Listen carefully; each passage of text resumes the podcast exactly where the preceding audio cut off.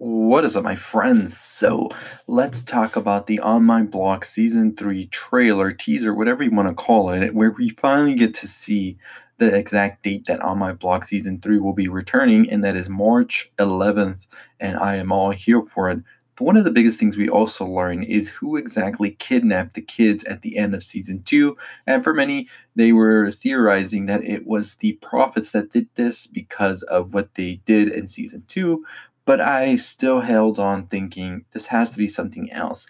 And another popular theory was that it was Cuchillos who they talk about in season two as well, the boss of the Santos. And that is exactly who I believe it is now that we've seen this new teaser because the teaser starts off with a knife. Knife translates into Spanish as cuchillo. So there is no way that that knife is just random. It's there to tell us it's Cuchillos. Now, why would Cuchillos, the boss of the Santos, be trying to kidnap them, and what do they want? Now, we realize, in my honest opinion, that Cuchillos is a female, as we see a woman with a dress that is basically like giving the orders when we see the kids be brought upon her.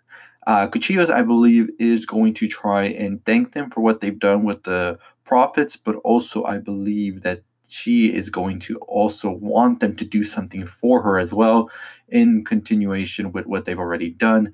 And pretty much it's not going to be a choice. It's going to be you're going to do this for me and that's that. So i think that they are definitely going to get into some more trouble and need to find a way to get out. But what are your thoughts on the latest teaser? What are your thoughts on season three?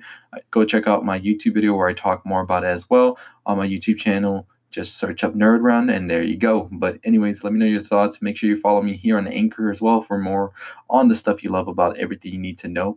And I'll see you all next time. As always, stay positive.